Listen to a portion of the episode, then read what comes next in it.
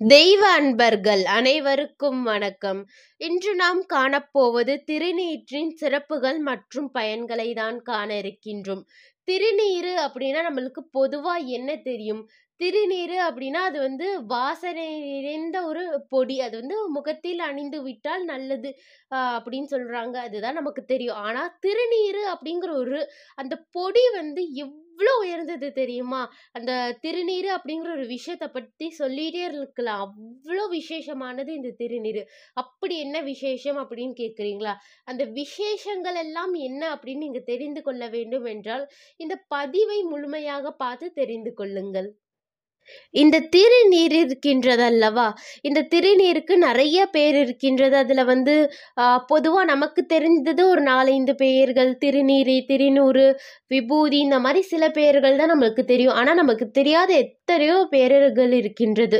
அது போல இப்போ வந்து இந்த திருநீரை நம்ம முகத்தில் அணிந்து விட்டோம் என்று சொன்னால் நம்மளுக்கு வந்து சூனியம் வ- அதாச்சும் சூனியம் இதெல்லாம் பலிக்கவே பலிக்காது. இந்த காட்டு கருப்பு இதெல்லாம் அண்டாது.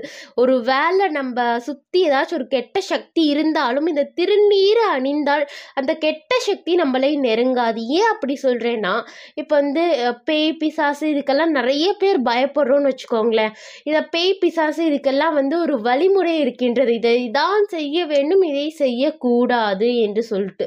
நம்ம வந்து நம்மளோட விதிமுறைகளை கடைப்பிடிக்கின்றோமோ இல்லையோ ஆனால் அது வந்து அதாவது பேய் பிசாசு இதெல்லாம் விதிமுறையை கண்டிப்பாக கடைப்பிடித்தே ஆ- இருக்கவே கடைப்பிடித்தே ஆக வேண்டும் வச்சுக்கோங்களேன். அது வந்து அப்படி சொல்கிறது பேபிசாஸ் இருக்கா இல்லையானா இது வந்து ஒரு பெரிய ஆராய்ச்சியாகவே போகும். ஆனால் இருக்குது. ஆனால் அதுக்குன்னு ஒரு விதி விதிமுறையும் சேர்ந்தே இருக்குது. அந்த விதிமுறையில் முக்கியமாக சொல்கிறது என்ன தெரியுமா? திருநீர் அணிந்திருக்கின்ற அவர்கள் பக்கம் போகக்கூடாது அப்படின்றது. அப்படி இருக்கும்போது நம்ம திருநீர் அணிந்து விட்டால் நம்ம பக்கம் எந்த தீய சக்தியாக இருந்தாலும் நம்மளை பார்த்த உடனே அது கண்டு பயப்பட்டு ஓடிவிடும். அந்த திருநீரை அணிந்து அணியும் போது வந்து நம்ம ஓம் நம சிவாய அப்படி இல்லைன்னா ஸ்ரீராம ஜெயம் என்று சொல்லி அணிந்தால் ரொம்ப நல்லது. அதை விட நன்மை என்ன தெரியுமா?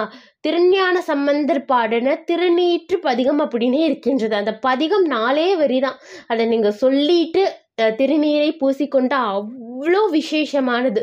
பொதுவாகவே அந்த காலத்தில் வந்து என்ன அப்படின்னா தலை வலிச்சா இந்த காலத்தில் தான் தைலம் க்ரீம் இந்த மாதிரி பல விஷயங்கள் வந்து விட்டது. ஆனால் அந்த காலத்தில் அதெல்லாம் கிடையாது. இந்த திருநீர் இருக்குல்ல இது அப்படியே பட்டை மாதிரி போடுவாங்க உங்களுக்கு. தலைவலி எல்லாம் எங்கேருந்து வந்ததுன்னே தெரியாத மாதிரி அப்படியே காணா போயிடும். அந்த அளவுக்கு சக்தி படைத்தது இந்த திருநீர் இந்த திருநீரை பற்றி சொல்லணும் அப்படின்னா சொல்லிட்டே இருக்கலாம். அவ்வளோ உயர்ந்தது இந்த திருநீர் அது மட்டும் இல்லாமல் இப்போ எப்படி சொல்கிறது ஆன்மீக நி- இதே நிறைய பேர் சொல்லுவாங்க. நம்மளோட மாணிக்க வாசகரே சொல்லியிருக்கார் பல இடங்களில். கை எதுக்கு இருக்கின்றது? இறைவனை மா கையெடுத்து கும்பிடுவதற்கு வாய் எதுக்கு இருக்கின்றது? இறைவனோட நாமா சொல்றதுக்கு இறைவனை பற்றி சொல்வதற்கு. அப்போ நெத்தி எதற்கு இருக்கின்றது அப்படின்னா இறைவனோட குங்குமம் விபூதி இந்த மாதிரியான விஷயங்களை அணிந்து கொள்வதற்காகவே இருக்கின்றது. இப்போ வந்து திருநீர் பூசாத நெட்டி இருந்து என்ன பயன்? அப்படின்னு மாணிக்க வாசகரே கேட்டிருக்கின்றாரே. அப்போ இந்த நெட்டி படைத்த பயன் என்ன? திருநீர் பூசுவது. அது மட்டும் இல்லாமல் இந்த திருநீர் இருக்கின்றது அல்லவா இது வந்து எப்படி சொல்கிறது இது வந்து ஈரம் கையோட வைக்கக்கூடாது நம்மளோட கையும் சரி ஈரமாக எடுத்து அப்படியே வைச்சா வந்து அப்படியே நல்லா நின்றுக்கும் நம்மளோட நெத்தியில் அப்படின்னு சொல்லிட்டு அப்படி வைக்கக்கூடாது அப்படி இல்லைன்னா நம்மளோட நெத்தி கொஞ்சம் ஈரமாக இருக்குது சரி நம்ம அப்படியே திருநீர் வைக்கலாம் அப்படின்னு சொல்லிட்டு அப்படியும் வைக்கக்கூடாது நம்மளோட கையோ நெத்தியோ ஈரமாக இருக்கவே கூடாது. நம்ம வைக்கிற இடம் வந்து ரொம்ப ட்ரையாக இருக்கணும். அப்போ தான் திருநீர் வைத்தால் ஒரு நல்ல விஷயம். அதே அது ஏங்க திருநீரை வந்து சில பேர் தண்ணியில் குழச்சி வைக்கிறாங்களே அப்படின்னா வைக்கலாம். யார் வைக்கலாம்னு கேட்குறீங்களா தீட்சை வாங்கினவர்கள் மட்டுமே வைக்கக்கூடிய முறை திருநீரை தண்ணியில் குழச்சோ இல்லைன்னா நம்மளோட நெத்தி ஈரமாக இருந்தாலும் கை ஈரமாக இருந்தாலும் வைக்கலாம். ஆனால் அது தீட்சை வாங்கினவர்கள் மட்டுமே வைக்கணும். தீட்சை வாங்காதவர்கள் வந்து கொஞ்சம் தண்ணியில் குழச்சி வச்சா நல்லா நிற்கும்பா அப்படின்னு சொல்லிட்டு அப்படி வைக்கக்கூடாது. திருநீரை பற்றி சொல்லணும் என்றால் நிறைய சொல்லிகிட்டே இருக்கலாம்.